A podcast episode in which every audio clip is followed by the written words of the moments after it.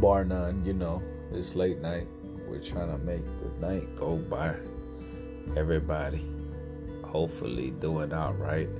So, you know, day to day basis, you know, sometimes people think that they need to cut back on certain things, which in reality, we all do, good or bad, you know, relationships, certain foods, certain habits, you know, a bunch of other things.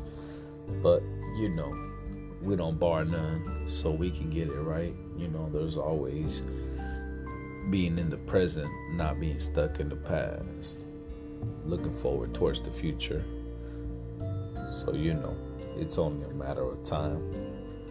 Definitely.